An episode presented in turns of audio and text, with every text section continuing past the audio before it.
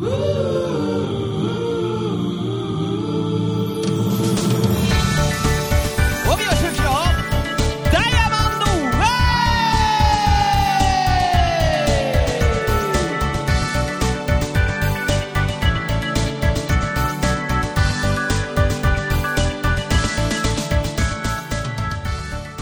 さんこんにちは。シンガーソングライターの帯吉之です。さあ今回もよろしくお願いいたします。ということでもうね今日今収録してるのが4月24日でもうゴールデンウィーク目の前ですよ皆さんね。ゴールデンウィークどこか行かれる予定などね計画されてる方もたくさんいらっしゃると思いますけどね。あのちな私の話をしますともうゴールデンウィークは溜まっているデスクワークを解消するっていう。もう本当に溜まってんねこれね。あれなんでしょうねこの溜まるのねなんとかなんないのかなって。まあねでもねもう原因は分かってるんですよ。あの去年あの私ね事務所と自宅をあの引っ越しましてあのその時のあの事務処理がね完全にあこ今にしわ寄せ寄ってるんですよ。で今日午前中にですねあのお世話になっております税理士の先生のところに行きまして。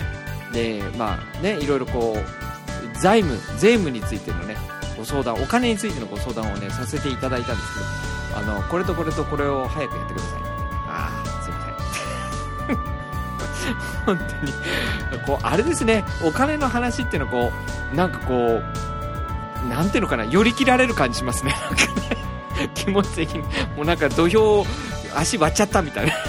こう感じがするんですけどね。思わず腰砕けになってしまうんですけどね。はい。ということで皆さんねあのぜひあのいいゴールデンウィークを過ごしてください。なんだこの話。はい。さあということで今日もね原曲1曲目いってみたいと思いますが今日はですねそんなお金の話から入っておりますが、えー今日のゲストは、えーファイナンシャルプランナーの方に来ていただいておりますよなので今日はお金にまつわる話をねたくさん、あのー聞きたいなと思っておりまして土俵際でこう こう土俵を足割ってしまう私を見れるかなと思います。はい。ね。お楽しみいただければと思います。それではその、えー今日の1曲目ですね。帯吉行で「ダイヤモンド」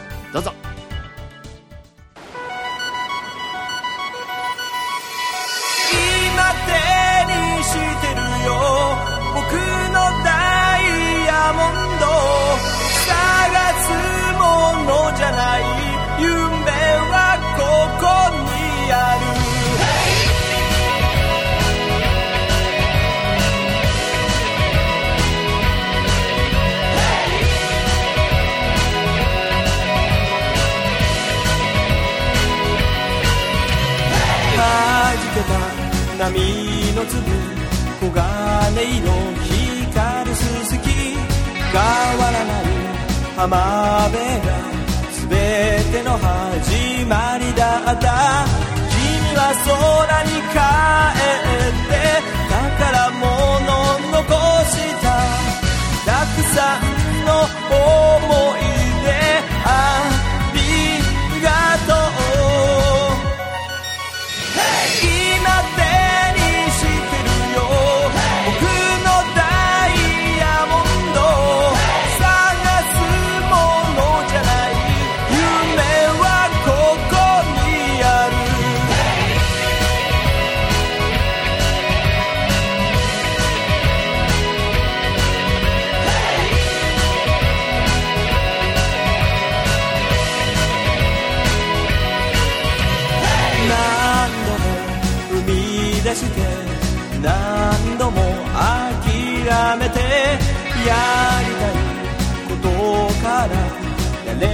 ことに変わっていた。動けない同じ場所。ぐるぐると回って。海へ返すアメジストさ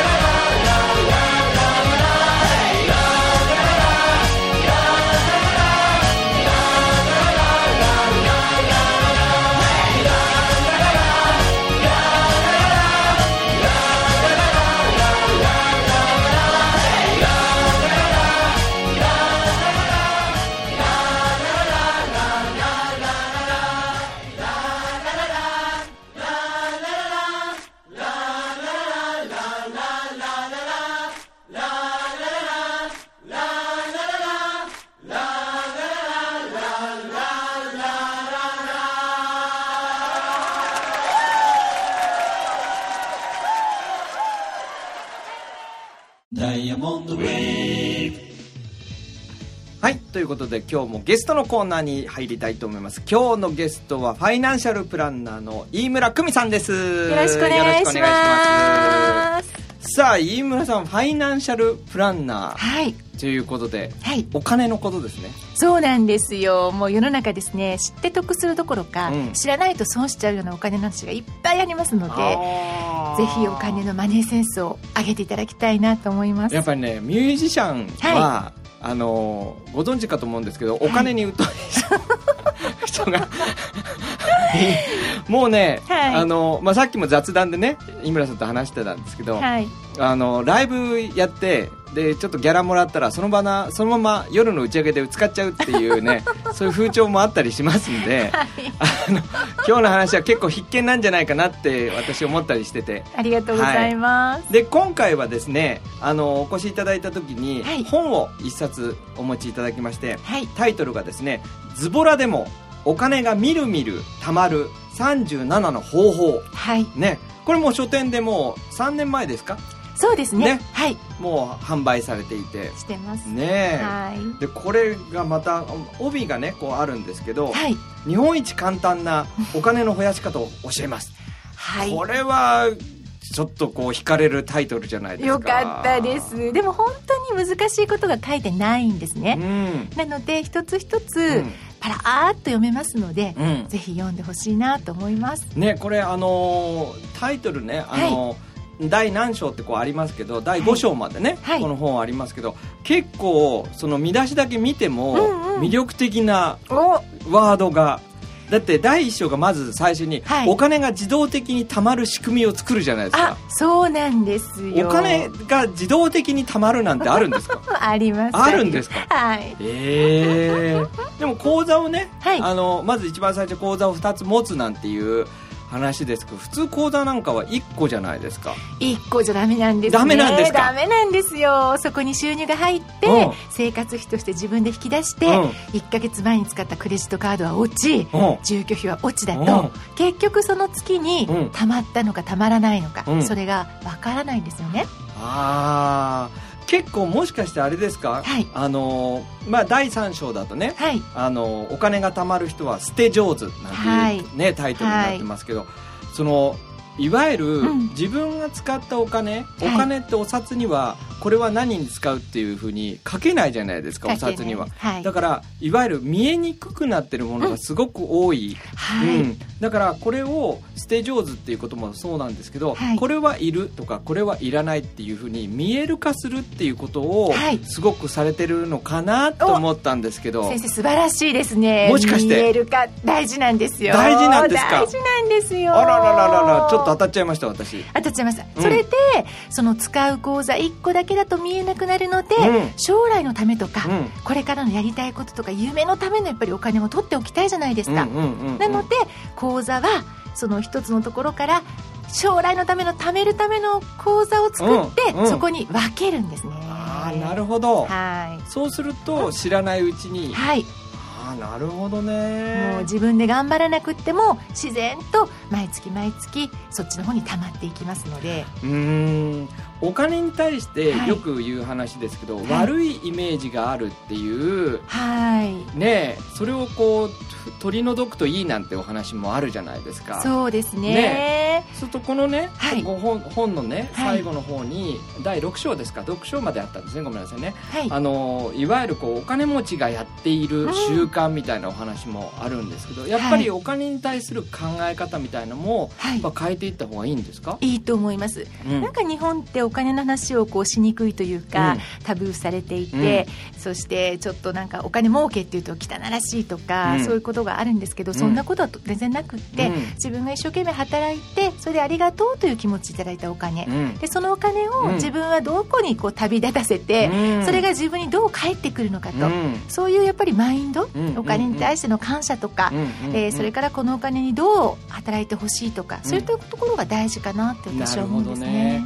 僕はあの昔時代劇が大好きでえもうすごいね。もう超時代劇フリークなんだったんですー、よ。えー。もう朝からずっと時代劇見てたような おじいちゃんみたいですね。人だったんですけど、はい、大体お金持ってる人は悪代官なんですよ、悪代官かいちご屋か成宮なんですよ。確かに。多分ね僕のお金のイメージはあそこです、はい。あそこなんですね。大体何番トライのカステーラの下に入ってるのが黄金色のカステーラなんで 大体あの辺のイメージからお金のイメージが悪いのかなっていうね、なるほど。ねなんかこうねあるじゃないですか、はい。袖の下的なね。ありますね。ね。はい。だそういうんじゃないってことですよね。そういうんじゃないでお金のね。すよ、はい、ね。もう自分の夢を叶えてくれるツールでもありますから、あそうですね。そうなんですよ。道具ですからね。道具なんですよ、うん。手段うん目的ではないってことですよね。昔ね、はい。変な話ですけど、はい。あのあのお金を借りるはい。ATM あるじゃないですか、ありますね。でキャッシングですね。キャッシングの、はい。で大きな銀行でキャッシングするのと、はい。あといわゆるこう町金的なうん。とこのキャッシュのやつであのたまたまそれをこうこう使う時があって、はい。でもうね出てくるお金が違うんですよ。え？どう違うんですか？あのね汚いんです。えー、やっぱりその町の金融ののの方が例えば折れてるとかぐちゃぐちゃになってるとか揃ってないとか僕ねそれ見た時に相当このお札にははい。恨みがこもってるって、でも一理あるかもしれませんね。なんかねちょっと思いました。もちろんねお札は綺麗に変えてると思うんですけど、はい。でも僕がたまたまそういうことを目にするときにはい。ほとんどそうだったんですよね。だからやっぱりお札ってはい。綺麗に使った方がはい。いいのかもって、あそれはそうですよ、ねえ。お札も喜びますしあ居心地のいいところにやっぱりとどまりたいですから。あなるほどね。はい。なるほどね。はい。お札も大事にしましょうと、そうなんですよ。あのちゃんとお財布を入れる時にも向きを揃えてうん。折れたりすることがないようにうん。居心地の良いお財布管理なるをおほどね。勧めします、なるほどね。丁寧にするのは本当に大事ですね、そう思います、うん、でここにね、はい。最近話題の過払い金。はい、ね第4章に。はい。最近結構いろんなところで過払い金って見ますけど、はい。ねやっぱり払いすぎてるもんなんですか？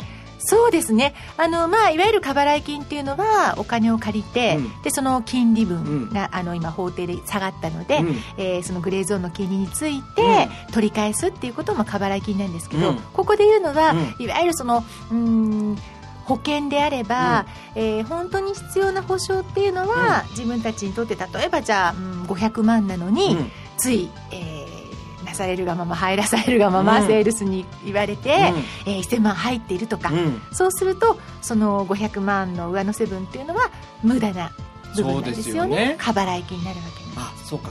そういうのも過払い金なんですね。そうですね、なるほどね。はなんかあのーこの本以外にも、はい。実は先日、はい。飯村さんテレビにご出演されたということあでそうなんです。ねえ。はい。私も先ほどちょっと拝見させていただきましたけど。ありがとうございます。でもあの番組の中でも、はい。あそっかって思うようなこうなんていうんですかねトピックがたくさんはい。散りばめられてたじゃないですか、はい。だからこの本もそうなんですけど、はい。意外とい素人と言ったらあれですけど、お金のこと分かんないではい。結構使わさせられちゃってる？あります、うん。あります。だからここのね第5章にはお金を使わせたい側の本音を知るっていうね、うんうんうん。ここが結構やられちゃってんじゃないかなって、そうなんですよ。今ほらインターネットの時代じゃないですか、うん。でちょっとこう検索とかをしていると、うん。右側の方に、うん。自分がかつて検索した、うん。例えば私だったらあのリップクリームとかね、うん。口紅とか、うん。それがこうありますよう売ってますよそうそうそうそう。とかって。すごいですよね。なんかこう スパイのようにこう後ろから背後からこう迫ってきますもんね。怖いですよね。ね。私は何を知ってるのみたいな本当感じで。に。しかもそれを買おうかなって迷ってる時にポンってきますからね。そうなんですよ。でそこに、うん。えー今日の12時までに買えばうん。ポイント10倍とか、そ送料無料とか本当にこう買わせようとするんですよね。あれはやっぱり乗った方がいいんですか？ねいやいやいや本当に必要だったら乗っていいですけれども、うんポイント10倍だから今日買おうとか、うん。で結局はポイントっていうのうん。も買ったお金に対するあのオプションですから、うん。それだけいっぱいお金を払ってるわけですよね。まあまあそうですね。そうなんですよ。でよくよく考えると、うん。本当に必要なものじゃなければ、うん。買わされちゃってるのでそこは賢く、はい、ポイントに左右されない方がいいですね。お金のことお金の側面から言って、はい買っていいものと買っていけないもの要するはい。に無駄に買ってしまうものとはい。そうじゃないものっていうのはどこで線引きをするといいんですか？そうですね。よくあのお子さんにお買い物するときにこうするといいよっていうのがありまして、えー、と買うものにはうん。必要なものとうん。欲しいものと分けられます、なるほど。はい。うん。必要というのは本当に生活する上で、うん。えー買った方がいいもの。うん。これはきっと無駄にはならないですよね。そうですね。うんうん。うん。で欲しいものっていうのはどうでしょうね、まあ、ずっと欲しくてお金を貯めて買ったなんていうものは、うん。きっといい買い物だと思いますけれども、うん。そうやって買わせる側の、うん。えーまあ、またその罠に引っかかってしまうとかあとは自分がストレスいっぱいで、うん。ちょっとこうセールでバーゲンでうん。買ったことで満足しちゃって結局その買ったお洋服をねうん。着なかったりとか。そう。そういうのは無駄ですよね。あのーうちにしもう本当にずっと奥押し入れの奥に入ってるぬいぐるみの多いこと。もうすごい数ですね。それはどなたがお好きでコレクションされたんですか？娘ですね。あそうですか。やっぱりねこうどっか行くとねはい。あったりする買っちゃうわけです。はい。でもねやっぱりね、はい。あなんて言うんですかね、はい。愛着があるわけじゃないですか。うんねどんどん溜まっていくんですねあれね。頑張りますよね。本当に。で捨てられないんです捨ねてられないんですねでもいい思い出がいっぱい詰まってますから。そうなんですよね。ねだから何とも言えないところだと思うんですけどでもやっぱりその時に、はいあの衝動ではなくて本当に大事にするかいっていうことをはい。聞きながら買うっていうのは大事かもしれないですね、そうなんです。あとですね自分が欲しいものリストっていうことで、うん。えー優先順位をこうやっぱりつけていくと、うん。あれもこれも買ってはね、うん。お金足りないじゃないですか。そうですそうです。なので、まあえーこれからやりたいことのためにお金も貯めたいけど、うん。今欲しいものは、まあ、5つあって、うん。その中の一番目に大事なものを買うとか、うん。そういうふうにするといいかもしれません順ね。位ね。やっぱり見える化なんですね。そうですね。今日のテーマは見見えるえる化化でね。ですすね。はい、はい。いいところで閉まったところで、はい。ちょっと後半戦に行く前にはい。2曲目をお届けしたいと思います,、お願いします。はい、えー今日の2曲目は、えー、飯村さんからリクエストいただきまして「えー、雪のの」えー午前4時です。はーい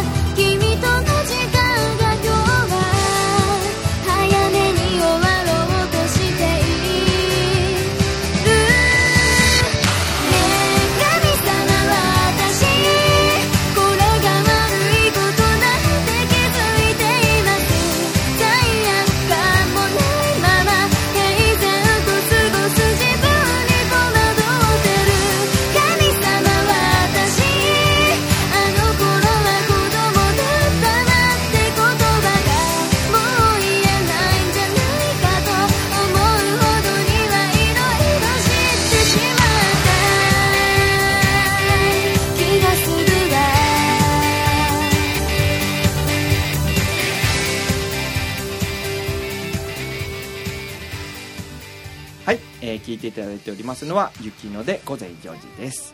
はいということで今日はファイナンシャルプランナーの飯村久美さんにはい。ゲストで登場いただいておりますので、はーい。引き続きはい。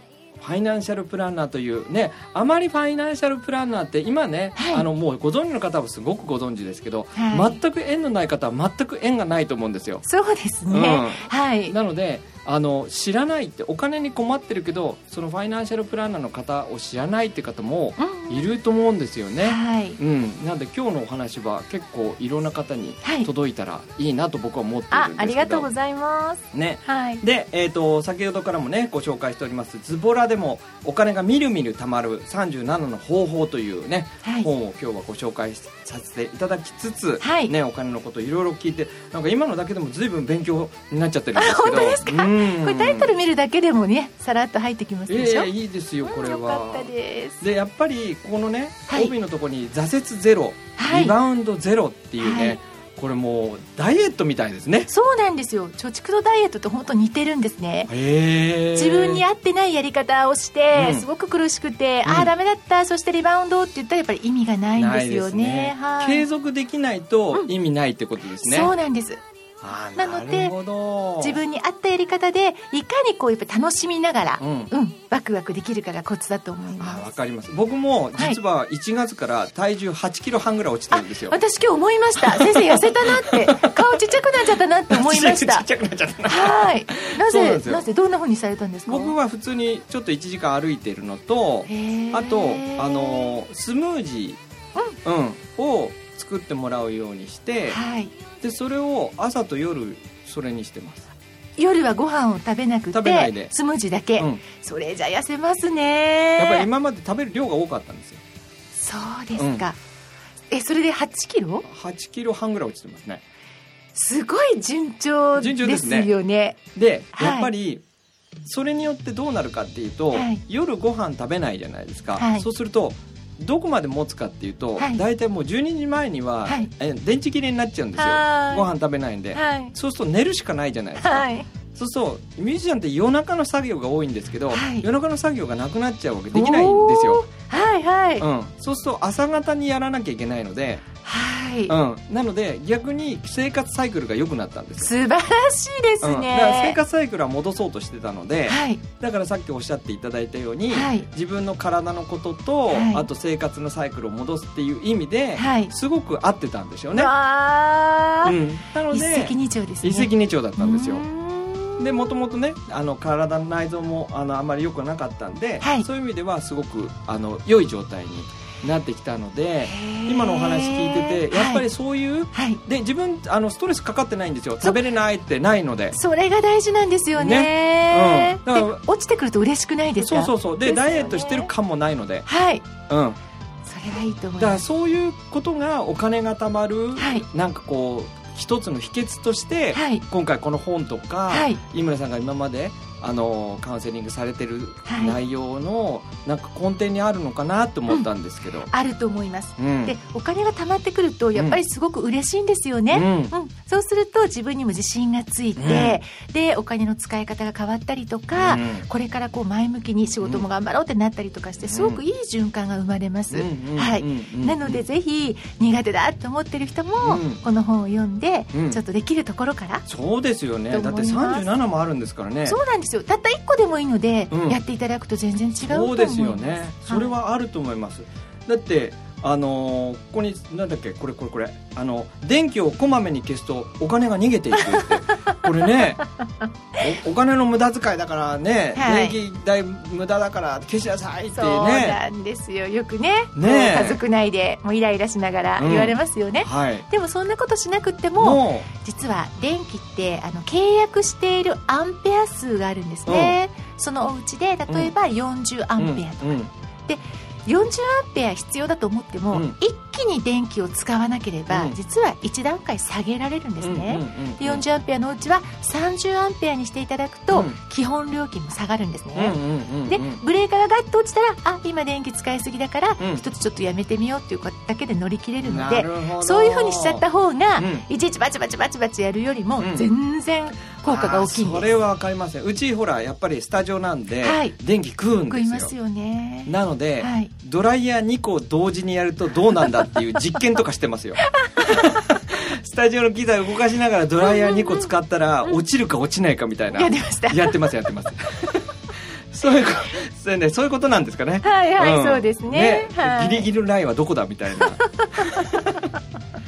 ね、はい。でも多分今日のお話ね、はい。あのこれラジオ聞いていただいてる方でね、はい。この本ぜひね、はい。あの読んでいただき読んでみてみたいなって方もいると思うんですけど、はい。アマゾンで今販売されてるんですっけ？あそうですね。ね。アマゾンで販売してます。はい、はい。ね、なのでアマゾンでこれあの今日のブログの方にもそのリンクを貼っときますので、ありがとうございます。ね、ぜひ皆さん見ていただいてね、はい。あのお手に取っていただければと思うんですけど、はい。これでもね本を読むのはもちろんなんですけど、はい。本を読んで勉強した上で、うん。やっぱりね飯村さんに直接はい。相談に行っちゃった方がいいと思うんですよ、もう任せてください。いや僕ね基はい。本突撃な人なんで、はい。あの何でもすぐに自分で相談に行っちゃう人なんですよでもそういうフットワークの軽さってうん。いいと思うんですよ、うんうんうんですぐに解決するし、うん。次につながるし、うん。えっと一番このなんていうのかな効果が生まれやすいと思うんですよね。あーフットワークの軽さは大事だと思うんうんいます、うん。そしたらもし今ね、はい。聞いていらっしゃる方でちょっと相談の乗り乗ってほしいなっていう方がいた場合ってどうしたらいいですか、飯村さんのホームページに飛べば。えあのー飯村久美、うん。まあ、ファイナンシャルプランナーとかで入れていただきますと、うん。私の事務所のページが出ますので、うんうんそこでもお問い合わせのところからうんうん「飛び先生のラジオ聞きました」でもいいですしあそしたらもうたっぷりサービスさせていただきます大の変だで大変だ。飯村さんの本も山ほどお持ち帰りいただき そんなことないです。はいでねはい。でもこの本本当にあの書いてある内容本当に僕がねあの、読ませていただいてもすごくやっぱり分かりやすいのでありがことれはうござい本当によますろしいかとねよろしいと思いますんで、あのぜひ皆さん見ていただきたいですけどはい。なぜこう今日飯村さんがここにあの来ていただけたかというと、はい。実はあの歌の練習をはい。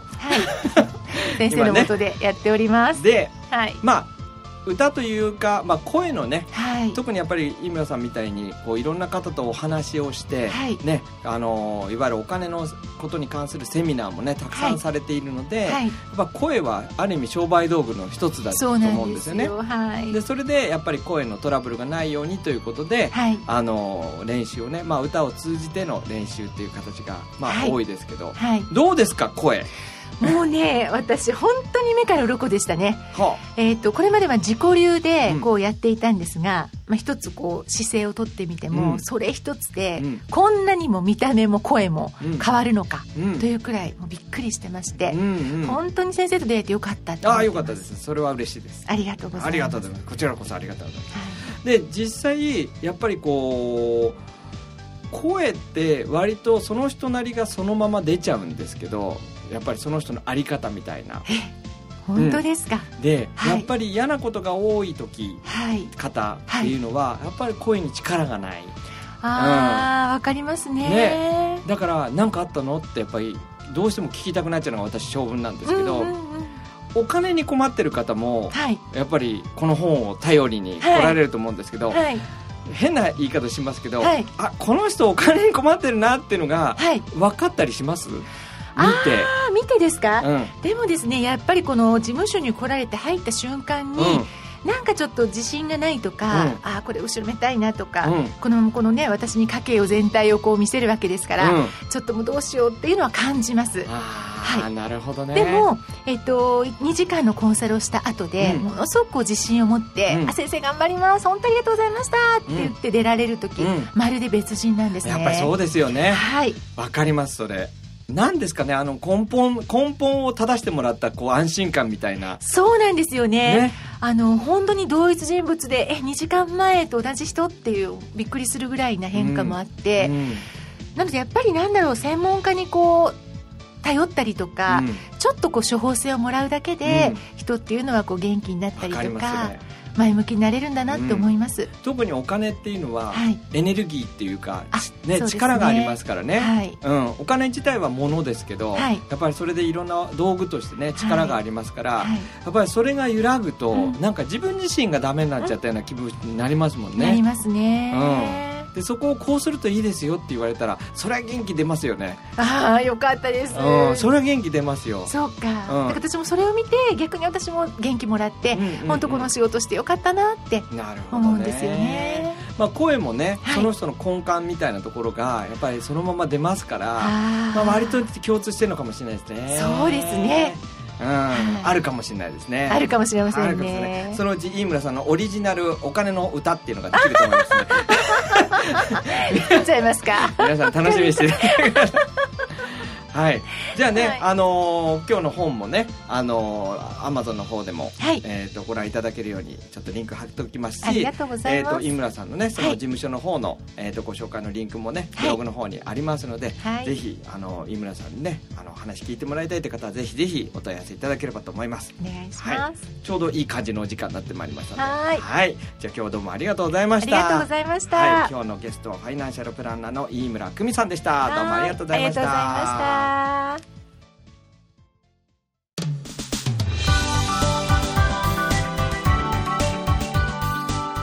はいということでいかがだったでしょうかね。ファイナンシャルプランナー飯村久美さんのお話。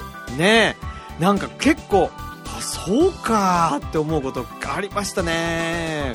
やっぱりこうねお金のことっていうとねやっぱりこうなんとなくこう見てみないようにしたいなという気持ちが私なんかすごい強いわけなんですけど。